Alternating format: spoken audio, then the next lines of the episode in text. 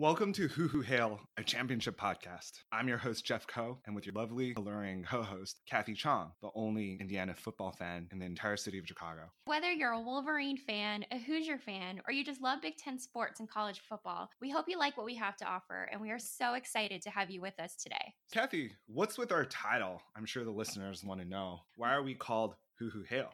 well, Jeff, who who who is your favorite IU chant since you're such a big IU fan? Only because I like you. As an adopted Hoosier fan, I need to be constantly educated for the benefit of our podcast audience and for me. What are the various IU chants? Who, who, who, Hoosiers. That's one of my favorites. My other favorite cheer is Indiana Our Indiana, that they play with all of the flags during the under eight minute timeout during basketball season. And you were so excited to point it out when we went to see the game. Yeah, I was. It's my goal to be in the, the cheer one day and be one of the flag wavers. Do you have to be a famous Indiana alum to be included? Perhaps, or maybe just some contributions to Indiana University might help. For Michigan, Hail to the Victors is the best fight song in the entire land. From what I've seen, only if you're drunk on a bus from Duffy's. I'll have you know, President Gerald Ford had the White House band play Hail to the Victors instead of Hail to the Chief every time he entered a room. Duffy's does have an amazing game day buffet spread. They have a good party bus up to Ryan Field at Northwestern. Northwestern. We're big Coach Fitz fans on this podcast. Big Ten West champs, baby. Ryan Field is definitely a different experience to the big house, much more like a high school stadium. We did get so close to seeing Coach Harbaugh. I told you, hey, we got to go see warmups, and you're like, oh, why are we going to see warmups? Did you did you like seeing that? I did. It felt like I was seeing a celebrity, and you're right. He was really close to me. I don't have any comments about the size of Ryan Field. I'm pretty snooty about that big house seating 120,000. We were really close, and Coach Harbaugh was rallying up the troops, and it was all lovely. He does that awkward. We, we try to spot him, you know, the way that he hunches over and runs towards field. and I think we spotted him doing that, what, like four or five times? Yeah, give or take. Big Ten West, by far the stronger half of the Big Ten Conference. Hoo Hoo Hail is a blend of Jeff's favorite IU chant, as we know, and the best party bus fight song, and we thought the alliteration was cool. That explains a lot about the first half of our title. But what about our subtitle? It's Hoo Hoo Hail, a championship podcast. The championship part, Kathy, what do you think the odds are of Indiana football winning a championship this year? Five to one? It's funny you ask me because I actually do know the real answer to this. We were at the Wynn recently, and according to the Wynn Sportsbook, it's 300 to 1. I really like those odds. Got a good quarterback, Peyton Ramsey. He's got a good head on his shoulders. Our running back, Stevie Scott, will break some new records. And our new offensive coordinator, DeBoer, not to be confused with the old offensive coordinator, DeBord, he will let Payne sling the ball. I was listening to the MGoBlog podcast guys yesterday. Their preview of Indiana was that literally DeBord and DeBoer are the same person, except with one letter change in the last name. As Michigan fans, we miss Mike DeBord a lot. He won mm-hmm. us the 1997 title as the C. Clearly, from how enthusiastic Kathy is about IU football, Hoo Hoo Hail is as a championship podcast is an ironic aspirational subtitle for two long suffering fan bases Indiana for Kathy, Michigan for me. Jeff, is this the year Harbaugh finally beats Ohio State? I think so. I mean, so many years. The last time I saw a live victory was my 3 L year in 2011 at the Big House. It's been too long. This fan base really need that. It all rests on that game. High noon, Thanksgiving Saturday, Bo's spirit looking over Harbaugh. I think this might be the year. Shea Patterson is going to New York. Uh, not sure if he actually wins the Heisman, but he's going to be there shaking hands with Tua, Trevor Lawrence. Those guys might have a chance at the Heisman, but that's only if Peyton Ramsey doesn't win it first.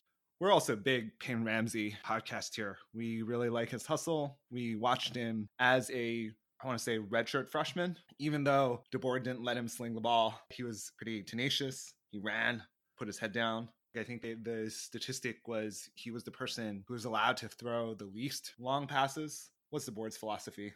It's run, run, maybe pass. They didn't let him do his thing, but you also have Stevie Scott, phenomenal running back. You think he's going to be the best running back in the league this year? He really made the game for me several times last year, so I would not call him short on that. I think Just it'll be great. Give him the ball, ask him to plow through, find a gap, run Yeah. through it. Exactly. Kathy, how did you become the only IU football fan in the entire city of Chicago? Joe's on Weed Street. It's one of the most popular IU bars in Chicago. I went there on game day and they had reserved the entire second floor for IU fans to come and cheer and watch the game. So I dressed up in all my awesome IU gear, ready to cheer the Hoosiers on with all of my favorite Chicagoans. It was you, me, two Illinois fans that were watching the other TV that we kicked out.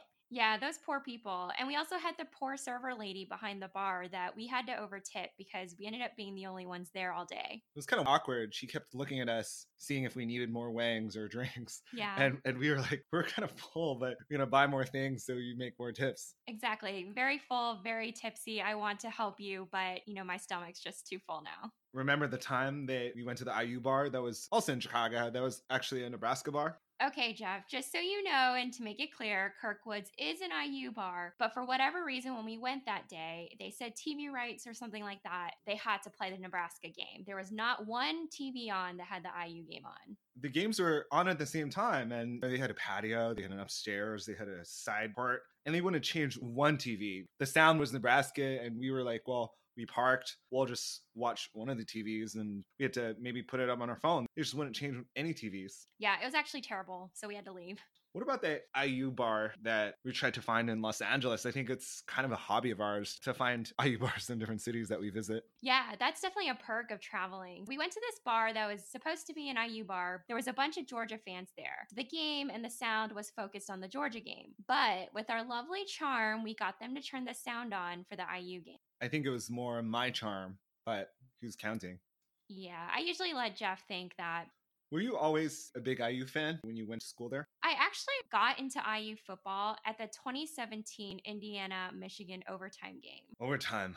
You guys were rolling with that hashtag chaos team for a bit. I think every time Indiana plays Michigan, it's a stupid game. It's guaranteed to be stupid. Although, what is it? The last time you won against us in Bloomington was 1987, and at the big house, it was 1967. What is that? 50 game losing streak? Okay, shut up, Jeff. You and your fancy stats. We're going to win this year, and that's all that matters. I think it's actually the 24 game winning streak. I was looking it up before the podcast today. Blah, okay, blah. You, you think we're making it 25? No, no, I don't know what you're talking about. You know, I'll be honest. So, actually, before that 2017 game, I was definitely someone who went to the tailgate and stayed at the tailgate. And how are the tailgates in Bloomington? Which ones do you go to? I, I don't really know that scene that well. Tailgating in Bloomington is awesome. Just south of the football stadium, there's a bunch of areas that folks just kind of go out and tailgate. So you've got all the fraternity and sororities, you have a bunch of alumni that come back, and you have all these other folks that are out there to, to eat a lot of good food, to drink, to park their car and just hang out and listen to good music and have a good time. What is that bar that gives all the free stuff that we walk past? Like, you know, they give you a shirt and a mug. That's a good question. It's called Kilroy's. They are really, really great. They're known for giving out t shirts at least once a week. They have kegs and eggs the morning before games. You know, they can even get alumni who graduated many, many years ago out of bed early and tailgating early. And then how is the line? Like, do you have to, how many hours before the game do you have to get there? Is it, is it hard to get into Kilroy's on game day? That's a good question. I heard it's safe to to be there by like seven or eight o'clock or so. So that's for a noon game? So you get Yeah. there five hours in advance? Yep. Okay. Tell me about that 2017 overtime game. It's, it's the first game that you really, is it fair to say that's the first game that you really focused on the X's and O's and thought through the game? Yeah, it was a very memorable day. I know weather wise, it was a beautiful day, sunny, perfect temperatures. We were outside. Um, we were actually in Bloomington, actually in our massive football stadium. and it's so massive that I initially couldn't find it as we were driving towards it. I'll give it to you. Assembly Hall actually is iconic and massive. What, what do you call your football stadium? Not so much. So it's called the Indiana something Memorial Football Stadium. But you were actually sketching out the plays for the first two quarters, which I found interesting. I usually try not to mansplain football, but I think at this point, since that game, you picked up the X's and O's. And, and as it was the first game, you were really, really on the edge of your seat, focused on, on, on how the plays are going. Yeah, you probably enjoyed my like sudden movements and startles and, and screams every time something happened. It was really cool because I got my first experience of our amazing Prince DeBord out there calling plays for IU football. On this podcast, we'll be referring to Mike DeBord as either our prince or the play sequence Run Run Pass. That's also called a Mike DeBord on this podcast. As our prince, he's the 1997 national title winning offensive coordinator, Mike DeBord. That's his full title. Can you tell we like Mike DeBord? This is very much a Mike DeBord podcast. Go defunct San Diego Fleet. Although I heard yesterday some rumors that I think he's going back to Michigan to coach women's gymnastics. I think he, he had that double title when he was offensive coordinator. He, he got to coach some of the other teams too. Oh my gosh, that's so crazy. I might be watching me some um, women's gymnastics quite soon here. You think he can make the women's gymnastic team run, run, run, and then run some more? I was to say, maybe it's run, run, flip. There's no ball, so you can't pass it. I think like he definitely goes by the philosophy that if you pass the ball, three things can happen and two of them are bad. we were watching that interview of him, and Coach Allen was up in arms because DeBord said, yeah, sometimes when you pass the ball, you don't know where it goes. And this is from your offensive coordinator. That's kind of disturbing, don't you think? Yeah, that was a really interesting comment. I mean, I would hope that if someone passed the ball, there's a place in mind for it to go and that people are fairly aware if you're on the team that you're passing to. Poor Peyton Ramsey. Hopefully, you know, as you said, winning the Heisman this year, I don't think it's going to happen. But if he has any chance, DeBoer's got to let him pass the ball, got to let him loose, right? Yeah, you gotta you gotta let your star shine. And it seems like Coach Allen, even though Coach Allen's background is a defensive coach background, seems like he he, he wants you know to open it up a bit. And I think that's why the DeBoer hire he wants to open up the offensive plays a bit. Yeah, I mean, I, I, agree that you know we're we tend to be a conservative team, but I think it's time to switch it up a little bit and let people off guard because everyone's kind of predicting our plays. I mean, even the time that I was at the game with you, it was my first game that I was paying attention to. But by the third quarter, I correctly predicted every single offensive play that was drawn up by Mike DeBord. You know, if I can do it as a first timer, Don Brown there is just sitting there licking his chops. Those fourth quarter and overtime plays, uh, it's just just so so predictable. Yeah, as we mentioned, it's the run run pass, the DeBord, or maybe sometimes the run run fake pass run, but then fumble.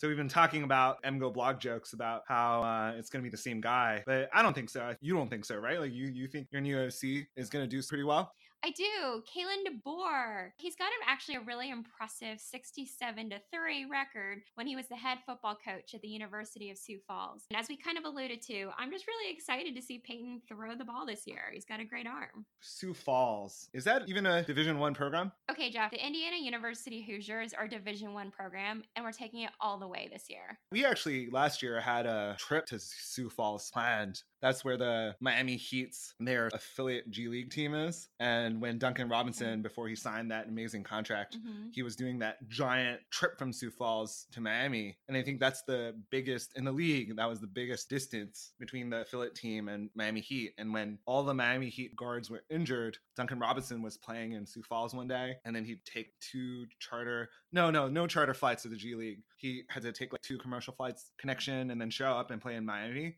we were gonna go do his laundry and hang out with him, right? Yeah, we were. I mean, it was so cool that he got to play for the Heat, but can't imagine all those flights and just being so tired. And definitely would have offered to do laundry, help prepare some of his meals, whatever the guy needed. He he actually did an amazing job because he played himself into a giant Miami Heat contract from a Division three player. I mean, John Beilein just does magic. Yeah, Duncan Robinson, you're awesome. So, Jeff, when did you become a Michigan fan? My fandom started undergraduate on the East Coast, and I went to Michigan for law school. And so in 2008, I was choosing between different law schools, and I don't think I could ever go to Duke or USC. Those are all teams that I don't support. The year 2008 or 2007, there was actually an op ed in the Dartmouth that compared whether or not Dartmouth or Michigan had the worst season. And I think they were talking about 2007. Interesting. 2007, Dartmouth had that 0 16, the opposite of undefeated, like un- unvictored, un- unwinning season. The op ed had the 0 16 season on one page, and then on the other page, it had Michigan's, what Bill Simmons calls the massacre in Ann Arbor, where Appalachian State comes as not a Division One program, a Division One A program, and oh. they get we pay them $4 million to come to the big house. Game one, and they come and they just destroy us. Oh wow! So so you saw that and that made you want to go to Michigan? no, I mean it, it happened before my time It was 2007, but in 2008 there was a retrospective, and that was sort of the start of my Michigan fandom. Brady Hoke, sadness, more sadness, mm-hmm. muffed pun, and I don't know, just all these JT Barrett getting the first down, all all all the sadness, and that's how I became a fan. So Jeff, tell us about your time during law school. Um, did you go to the games? Did you tailgate? How did how did that work out?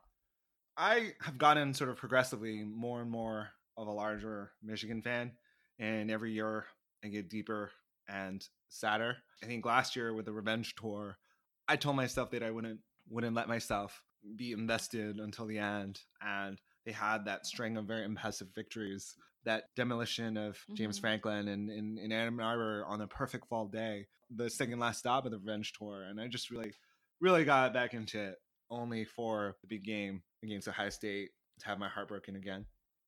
The tailgates, I think one of my friends from the Pac 12 asked me, Where's the tailgate? That question just didn't really compute because there's no the tailgate. On Saturday, Mhm. all of Ann Arbor shuts down. I mean, you really got to go, Kathy, to experience that. But the whole town becomes the tailgate. Yeah, you definitely can't miss the the big house. I mean, I don't want to hate on Indiana Memorial um, Stadium, but but yeah, the big house is definitely a sight to see just from what I saw during our quick trip there. And one of the events that we're going to tonight is the John Bacon, John U. Bacon's launch of his new book, Overtime. I'm a big avid fan, reader. I started learning about Rich Rodriguez's program uh, in, in the book Three and Out, where he was kind of embedded into the Michigan football program and got just amazing access. And I think he did such a good job, even though it's so candid, um, of both Michigan's athletic department, the football program, all the mistakes um, in bringing in Rich Rodriguez and Brady Hoke. And now there are, I think, two books, End Zone and Overtime. It's all football terms. So three and out, fourth and long. So tonight we're going to go see Overtime. And I think, Kathy, you've actually been following sort of the controversies a little bit Mhm. that the book has caused. Tell us a little bit about sort of the different controversies and uh, and the, the the one about the cheaters, and then also the one about before the Michigan State game, the excerpts of the book that have come out. Yeah, so it's really interesting because for the Michigan State game, there's this little item called Paul, Paul Bunyan, I believe. Th- that's the trophy, you know. Okay, that's the in- trophy. interstate rivalry. Whoever wins that game gets the trophy. Okay, so it's similar to Indiana Purdue in, in the bucket. So I get it. But yeah, Paul Bunyan, it was the first time that I had ever heard the term taking the the low you know, when someone takes the high road, they actually mentioned taking the low road. And I was like, what does this mean? And they were saying that just because Michigan State likes to march into the big house with Paul Bunyan if they win a game and kind of go out into the field after and storm it with Paul, that was something that Michigan was going to do if they won in East Lansing. And I know there was kind of some taunting back and forth. And And it's so funny because like that one, obviously both sides of the fan base in the state of Michigan have strong feelings about that. But I think Bo always had the idea that the Paul Bunyan was what we call a locker room trophy. We don't take it out in the field. mhm. We win the Paul Bunyan and we're in the locker room. You know how John Beilein has those water gun celebrations. Yeah. But I don't think I think it was like, you know, go in there, go to East Lansing, do Mhm. business, take the trophy back. yeah. And we never ever paraded it on the field. But I think that whole little brother mentality for Michigan State, they started really, really running the trophy around the field and yelling and yapping. And so I think that's why Harbaugh had that instruction where it's like, you know, if you're going to do that, we'll do that too. Yeah. So what I've heard about Paul Bunyan, it's one of those things that it's not the prettiest trophy, but We just, you really miss it when it's not there. I think we can just call it ugly. Right? Like we can just straight up okay. call it ugly. I was trying to be nice, but you I know. mean, Bunyan's like a, you know, what is he like a, a lumberjack? He's strong. I, I do think that one of the all-time on the field celebration poses was DPJ right. doing the Paul Bunyan. Yep. And I didn't even know what that was at the time, but I was like, what is he doing? And and now I understand. Yeah, I mean, me too. Like I watched that and I was like, that's kind of a weird sort of end zone celebration. Like the officials didn't flag him. Nobody really understood what was happening there. And then after the game, that's why Twitter was invented, right? You have the side by side pictures, and man, that was awesome. He did a hundred percent Paul pose. I wonder, I wonder we'll, if we'll see it again. And of course, Chase after the game said, "Yeah." They ask him, "How do you feel about winning the trophy?" And Chase is like, "We think that uh, Paul likes it better in Ann Arbor," and, and I found that hilarious. yeah, I'm sure Paul does like it better in Ann Arbor. So The perfect segue into season highlights. I talked about the Penn State game and highlights, lowlights about Michigan. But what about from the Indiana fan base perspective, Kathy? Well, what did you think about last season? heartbreak was kind of the theme. Last season was a bit heartbreaking for Indiana football fans, you know, all 10 of us. Yeah, I'm always curious. Where do the other nine fans live? Bloomington? Mm-hmm. As we were saying earlier, you and I were the only people on the entire second floor of Joe's on Weed watching. But I think that bar, that arrangement with Indiana, they end up making more money in the basketball portion. The football is probably a loss leader. Yeah, you're right. That poor bartender. I, I can't stop thinking about her and probably the horrible day she had. So, like years in the past, we came so close to going to a bowl game, but only to come short on the season 5 7. It always comes down to that Purdue game. So, outside of playing the Big Ten East, we started out the season 4 1, which is actually pretty good. But then we went on to, to be 1 6 the rest of the season. And that's always kind of how it goes, right? Like you start out the season and you play four non conference games against pretty weak opposition. At that point, we're like, we're 4 0. We got a chance to go to the bowl game. I think I even made a Mm-hmm. bet with you. That Michigan Yep. State game was so close. The bet Yeah. was if you guys beat Michigan Yep. State and do us a favor Yep. And take yourself to five games, I'll take us to the bowl game that Indiana goes to, all expenses paid. Yes, and I when you made that bet with me, I was so excited because I have not been to a bowl game in person, and and yeah, of course, and my heart just got broken again. I mean, I think Indiana football hasn't been to a bowl game in person either. that's So- that's fair. That's fair. it's not not just you, Uh, but that's just how it goes. I think four zero, and we're we're out there being like, yeah, this is the year of bowl game, and I think you managed to beat one Big Ten East team, right? And so that takes you to five games, and then yeah, and then the Purdue game, mm, very much like the Michigan Ohio State game, becomes one for all the marbles. You're playing for the bucket, playing for the bowl game, playing to beat your rivals, and then you know, it doesn't turn out that well. same old story every year. Last year, that Penn State game in particular was a heartbreaker. I mean, if you think about those win probability charts, it would go up and up throughout the game, just increasing. But then right at the last minute, it would plummet and crash, kind of like a bad stock market or something. Yeah, I think it's actually even crazier than that. If you look at the table, I don't think you guys are going up. I think what happens is you come out and something about Coach Allen, you come out and you get punched in the face and you be totally out of the game. Crazy, sort mm-hmm. of, you're like down to like a 5% win percentage. And somehow, I think it's Peyton Ramsey, it's uh, Stevie, DeBord, but you'll make these low probability, crazy hustle plays to get the percentage back up to a huge winning percentage, above 50%, close to 90 and then you lose. Yep, that's every single game. And you're right. Like we would start out where it's kind of like, all right, well, typical, like we're not going to win, but then we make the makings of a wonderful comeback story and then just heartbreak. Coach Tom Allen had a very happy moment, though. Who can forget his very vigorous victory dance when they were leading Michigan at the half last year? Yeah, if you saw that, that is not a victory dance you would ever forget. I mean, he literally looked like he had just won the national title. I was really happy for him. It was like he won the championship, the lottery, mayor of Bloomington. There actually is some controversy about that game because the Michigan fan base is kind of upset, I think, of just Coach Allen. Some of the view on, on this side of the fan base, that game was that you guys played the accusations that you guys played dirty. We haven't been able to rewatch those plays together, but that's a controversy. I think Coach Allen was saying in the press conference that football's a game and we got to punch hard. And that was his response to some of the dirty plays. Just a lot of after the play vigorousness. Someone stepped on Chase Winovich and injured him for the rest of the season. Some controversy there. I don't remember seeing that, but but you're right. Maybe at some point we'll kind of go back and rewatch that the game and see if there was any of that. Speaking of Michigan, Jeff, do you remember our prop bets for that game? This is the thing where whenever Kathy and I watch a game together, we'll take out a bar napkin mm-hmm. and keep tallies of different idiosyncratic weird things that we keep track of. I got this because I had seen tickets to the Michigan basketball Crisler Center before it was renovated and it was still high school bleacher seating. Now it's like plush blue seats and it's amazing. Okay, not as cool as Assembly Hall, but keep going. But it was it was an amazing aesthetic experience, right? Like just it's smaller. it's- It's definitely it's nice. smaller. When I was at the game, I watched this old couple and they had these super old school they were the season ticket holders that were right beside us and it's kind of a, a season ticket family right? Like you kind of get to know the people around the season ticket holders that you have which is why pizza guy he did such a bad job with mixing up all the season tickets and and all those relationships that people really liked got destroyed.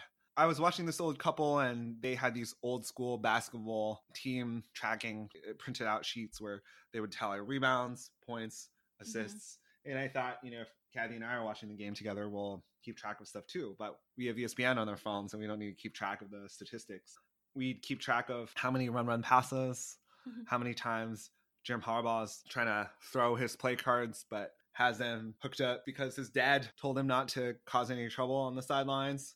Yeah, we just made a lot of different prop bets about the over under, how many times, just really interesting things. And we would definitely recommend when you watch a game to keep track of random things that keep things interesting outside of the actual formal statistics. Definitely makes the game infinitely more fun to watch for sure. So, Jeff, outside of the prop bets, I know you kind of mentioned a couple of them before, but did you have any other highlights from this season? Going off the top of my head, Revenge Tour was so fun. That kind of energy. People have really strong feelings about Devin Bush fighting the logo on East Lansing Field. I was I was for it. That whole death march, linked up arms at the beginning of the game was some, as uh, Jim Harbaugh would call, Bush League antics. And I definitely agree with that. We just have to get over little brother and just beat Michigan State every year. Don't even think about that game. Just just beat them. Just just turn it back into a locker room trophy.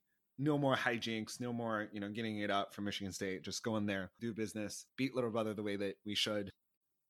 So we've reached the regular segment portion of our podcast. This is our first episode, but we think this is a success. If you guys like listening to us, there are several segments that we think we'll do each week. One of my favorite columns on MGoBlog is Opponent Watch, which basically looks at every team that we play, how they do in their seasons, when it's before we play them, it's analysis on their plays and things like that. And then after we play them, it's looking at the transitive properties implications of the team that we beat and whether they beat other strong teams and that makes us look better, or they lose to other weak teams and that victory is devalued. Opponent watches, Kathy and I always say that mm-hmm. can't be replicated. It's just so good. But what we're going to do is we're going to go more in depth on a rival, sort of like a mini opponent watch, looking at the rivals but that leads to an important question. Who is the rival that we're going to talk about each week? Just little tidbits from their game that week. Who is the team that we're going to talk about? Starting with Indiana, who is IU's main rival, Kathy? Like, who are we going to talk about? Well, I think everyone knows without a doubt Purdue. Apparently, Purdue has this thing where they chant IU sucks even when they're not playing IU.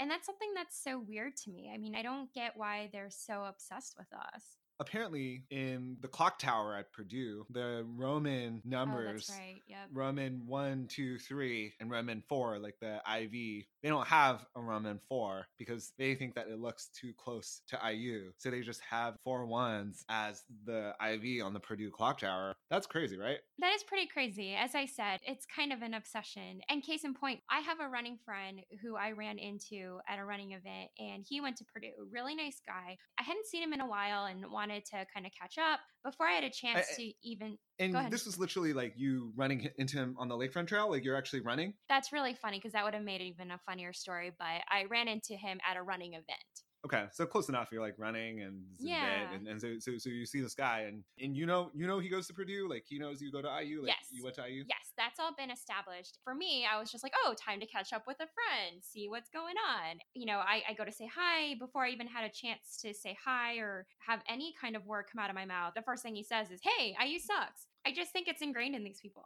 We're also big basketball fans, Mhm. and I think for now, given that the season hasn't started, we're going to talk about football. But the plan is we'll also do some basketball podcasts too, right? You think? Yes, absolutely. We love basketball here. We're following the season and all of last season. It was the most drawn out version of this drama that I've ever seen. Can little Archie ma- take the team to the tournament? And so we're we're doing these numbers, and every time we think that IU's out of it, they'll do something crazy and be back into it. Actually, really similar to IU football in football games.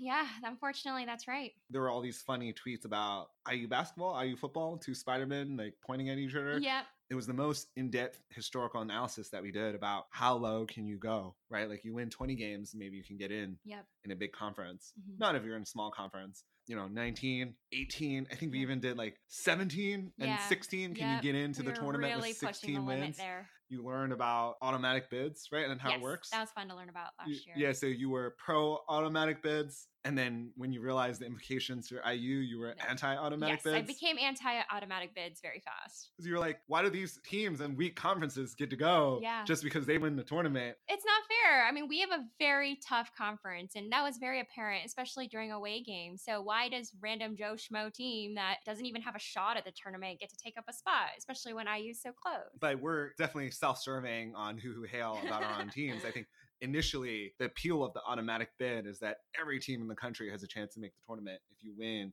your own tournament, right? And, and we're pretty taken by that idea generally, right? Yes, but knowing how the tournament was going to fare out, I mean, don't worry, I was rooting for Indiana to win the whole thing, but the reality, we were out, I think it was like Wednesday or Thursday morning. I mean, nope, anti automatic bids from that point. Yeah, and when we were counting, you know, how many games in the regular season does IU need to win, and then how deep does IU need to go in the Big Ten tournament? Do they need to win one game, two games? We were applying out the charts. Mhm. It got a little crazy, and I think all the IU fans were doing that same process. Like football, they were dangling hope up Yep. until the very last minute. On that story, the IU sucks. What we were talking about. Are we a Coach Matt Painter podcast? So I would not go that far, but he did say a nice thing one day. So Indiana, I think the two marquee basketball victories, inexplicable. Kathy will tell you a bit more about one of the marquee games that we went to. Indiana beat Michigan State twice, something Yeah. that Michigan was not able to do. Yeah. Michigan basketball had the anti three-peat. We lose the regular season, we lose the Big Ten title game. Two games during the season and the Big Ten title game, right? We're Mhm. losing to Michigan State. We thought we'd win the re- regular season title and we lost to them. And yeah, so it's sort of the three-peat. And we were ahead, you know, by the 12 minute mark, we were ahead in both games and just ran out of gas. But somehow, magically, Indiana beat Michigan State. Magically. Twice. Twice, yeah. And you want to tell, tell us a little bit about one of those times? Yeah, so um, I remember that it was actually February 2nd. I remember the date because it's my friend's birthday, but also because it was just such a great moment in my life. This past February, IU beat Michigan State. It was one of those where pretty close throughout the entire game, and it was IU's probably going to end up losing at the end. That's typically what happens, but even down to the wire in the fourth quarter, it looked like we had a really, really good shot. And we actually did end up kind of winning that one and taking it home. And I think the funny thing about that, that same day, Purdue was playing Minnesota. I think the Purdue's eyeballs were deeply invested into that game because I think Purdue and Michigan State were tied at the top of the Big Ten regular season Yeah. Title. And the way that you win a regular season title is just the number of wins, right? Purdue and Michigan State were head to head on the chart. And then really, if Indiana beat Michigan State, it would take Michigan State down a notch in the victory column. So Purdue was actually really invested in that game. So Purdue is playing Minnesota, completely unrelated game. As you said, anytime, it doesn't matter who Purdue is playing, they're going to be chanting. Yes. They're going to be chanting IU sucks. It was also bad because there was a player on Minnesota that Purdue was calling ugly. Minnesota star player. Coach Painter had to take the microphone and say, Hey guys, stop calling the player ugly. The other thing that Coach Painter said was maybe these are two different games, but I think Coach Painter had to restrain Purdue. You, you know how we think about Purdue and Purdue fans on this podcast. On this day, Matt Painter comes out, and this is on intercom, right? Like in the stadium. And, and Matt Painter says, Don't say IU sucks. IU actually does not suck. They beat Michigan State today, and that really helped us out. And I think the fans actually, one of the rare times that Purdue fans cheered for Indiana that day. That was one announcement that Matt Painter made that I was like, yeah, you know, you're actually right. And will you tell us a little bit about? I mean, this is so important, another big moment in your life. The other IU victory against Michigan State. Tell us about that Yes. experience. Oh my gosh, that was one of the coolest things that happened to me. I actually went to an IU alumni event here in Chicago. And was this No. this uh, Kelley event? Yes. IU business school. Yes, a- business school, they have amazing swag. They have Mark Cuban, right? And Mark Yeah. Cuban pays for some of it. and it's just Yeah, yeah. It's great. And so I went and I hadn't been to an alumni event in a very long time. I was a little nervous about going. Everyone's probably gonna be a lot younger than me. And it's funny enough, I, I do go and, and that is the case. But it was an IU versus Purdue game, basketball game that we were watching. It ended up being fun. I mean, I love to talk about sports, bonded with folks over that. And so this was the Kelley event where you're watching in Chicago, watching this IU game on TV. Yeah. And it's an IU basketball game. yes. And this was before the Michigan State, um, the second Michigan State game. Sure. So you remember anyway, who your guys were playing? yes, we were playing Purdue. Oh, Purdue. Yeah, Oh, okay. yeah. Rivalry game. And did you guys win? No, Okay. we lost last minute. Yeah. So, Well, Purdue has. yeah. Was Carson Edwards on his tear yet at that time? You know, Was not so much as we saw him in the tournament, but yeah, he definitely was kind of knocking out some threes and making good shot. Got to Okay. give it to Carson. The best part about the night, though, was that they had a raffle. I never really enter these things. I mean, I don't have good luck. I hardly ever win. But I have great luck. Like, Jeff I- has great luck, just- which on this is tear winning raffles is just- super annoying. But anyways, he typically has good luck. I don't have the best of luck. But I think I transitively, because you would have taken me to the game, so That's you kind of true. entered into my bubble of free things. I think that's what happened. It was funny because they had a variety of prizes. The top prize was a couple free tickets to the Indiana Michigan State game down in Bloomington, along with a free hotel stay, free parking, pretty much a dream come true. They picked out the first winner. The first winner opted not to take the tickets because they said they were out of town or something. They picked another winner. The other other winner didn't want the tickets as well. I was in shock. They picked a third winner. The third winner did not want the tickets. They picked out a fourth winner. It was me. I was like, I'm taking the tickets. It wasn't even a weekday game, right? It was a Saturday It was game. on a weekend. Yeah. the drive down to Bloomington from Chicago is pretty easy. Two and a half, three hours. Yeah. And So, so, it was so funny that these people didn't want to go to the. It was a it was a noon game though, Saturday noon. that's true. But still, I mean, enjoy your Friday night in Bloomington or, or Saturday, whatever you choose. Yeah, drive around in the morning, enjoy your Friday night. Maybe a night game would have been more popular. You know, basketball noon game. I was so excited. I hadn't been to Assembly Hall, I think, since I was a student. It had been about seven or eight years. So I was super excited to go down. We go down. Some unfortunate things happened. So I lost one of the tickets and it was kind of in my pocket, fell out. I didn't realize tickets were, were essentially cash. We're so used to nowadays with Yeah. StubHub tickets on your phone, going into a ticket office to reprint them. But this was a weird situation because you won these physical tickets. We didn't even know how to get it reissued, sticking out of your purse, and Yeah, and they just one fell out. Yeah. So I had to go buy, spend a hundred dollars I know. on a scalper outside the stadium. I was seriously thinking about watching it from a bar and having you watch the game. That would have totally changed our lives if I did, did that. Yeah, that is true. And I, I guess the reason why I really wanted Jeff there was because Assembly Hall, as IU fans know, it's really magical. You've got the cheers, and the crowd's just amazing. And so I was like, you know what? I don't care how much it costs. Like, you just need to come watch the game. It ended up being important because IU won. So that was amazing. But after the game came an opportunity that I really think was once in a lifetime. We actually decided, so IU fans rush the court, which is a whole nother story. But And there's this whole controversy every time IU rushes court. We discovered that there are five titles, five stars on all the basketball gear, signifying one star for each title. And I mean, my opinion, and Kathy has a different opinion, but my opinion is that rushing the court has really strict rules. We, we actually Googled all the different rules, but Mhm. my opinion is if you have five basketball titles, you don't rush the court under any circumstance because it's undignified. But I think IU, Archie, struggling, beating the number one team in the conference really needed a little bit of a boost. It's okay. I mean, I I know there are strict rules. We have five banners, but you know, people were so happy for the victory. They rushed on the court. We noticed that some folks were gathering around. We were wondering why. Out pops some of the players. They actually had all the players come out, stand in different corners of the room, and they were talking to people, taking pictures. Everything was so well put together, and the players were really great. I actually got individual pictures with the players, which I was so excited about, and that definitely made not only Indiana beating Michigan State, that was so awesome, but getting to see in person, getting to meet the players and take pictures was definitely a weekend that I, I truly remember.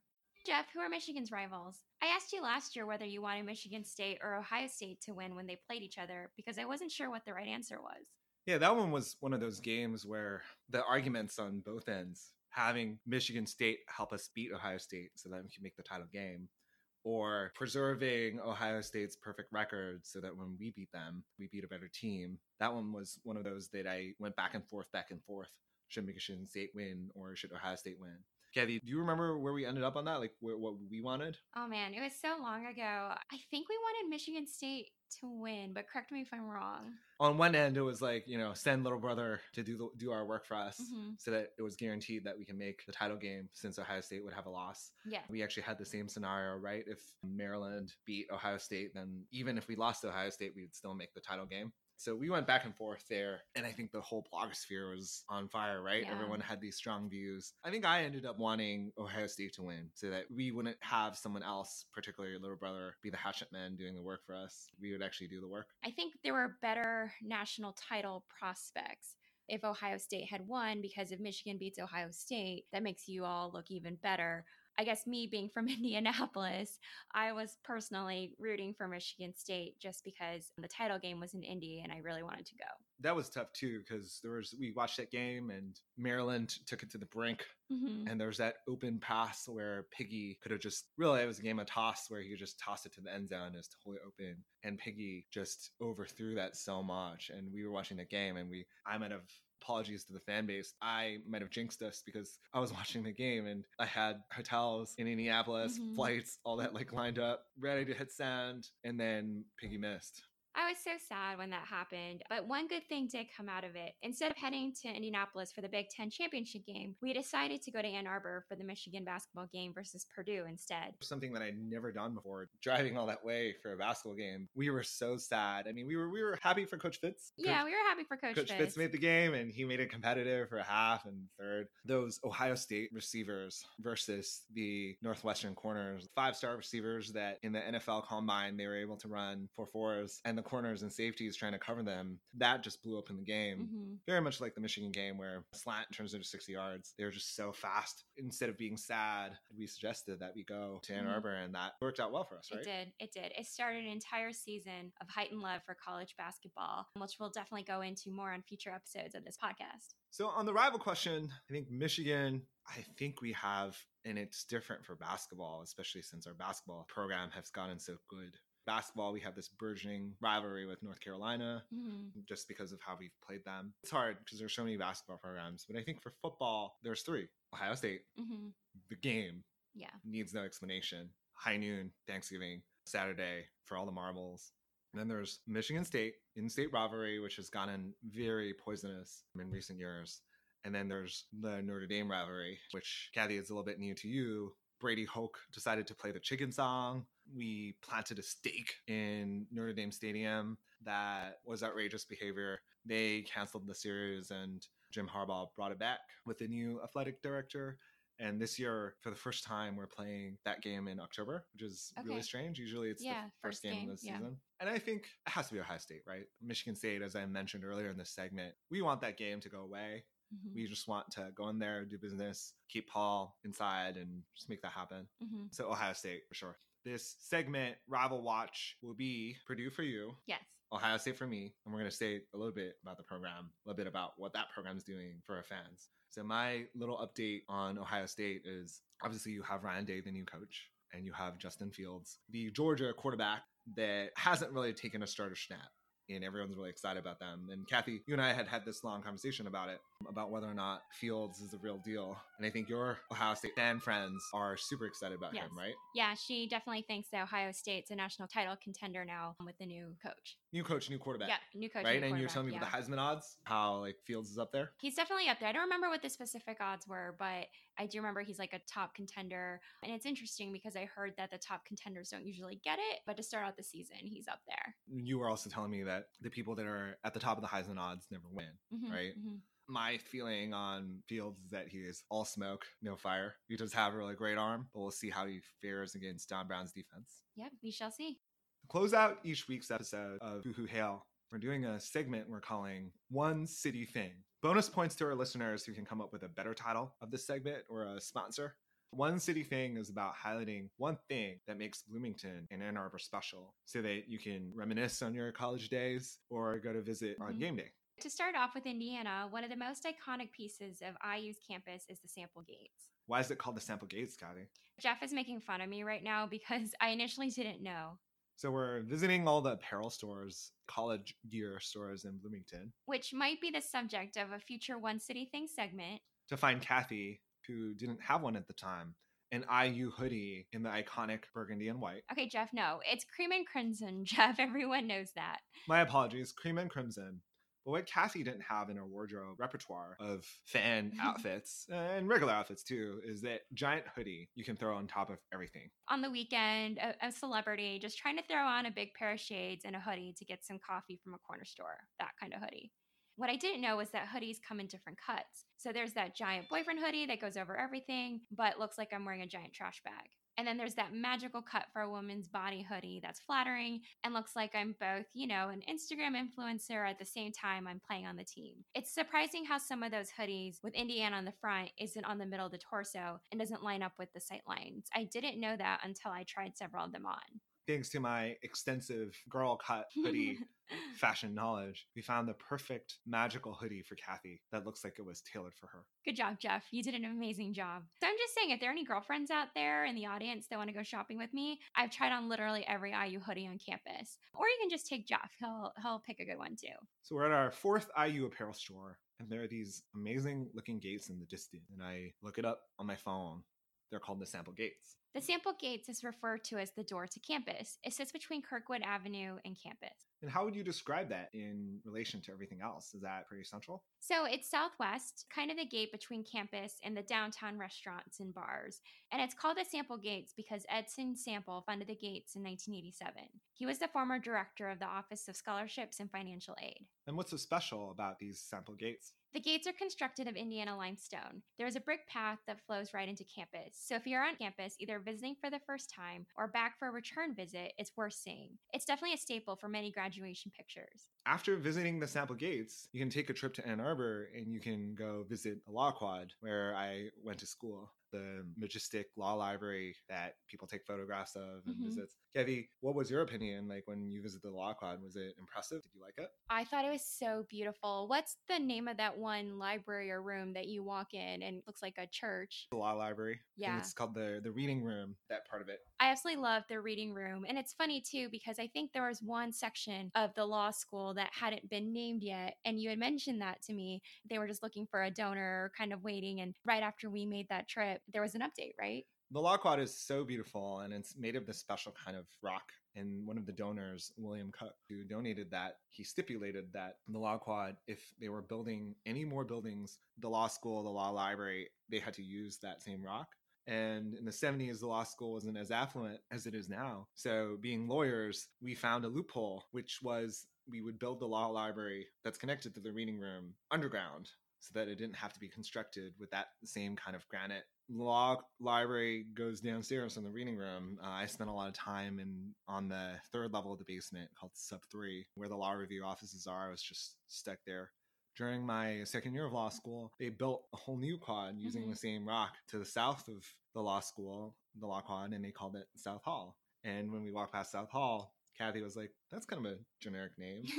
It's like my uh, favorite all-time name for football stadium. Oh, I know what you're going to say. Yep. Yeah, what, what is it? It's, It's uh, the all sports arena. yeah, multi-sport. Oh, multi sport arena. Yep. Yeah, multi-sport field where Georgetown University plays. They're definitely looking for a sponsor to change that name, but I think no one wants to sponsor Georgetown football, so they're still called multi-sport field.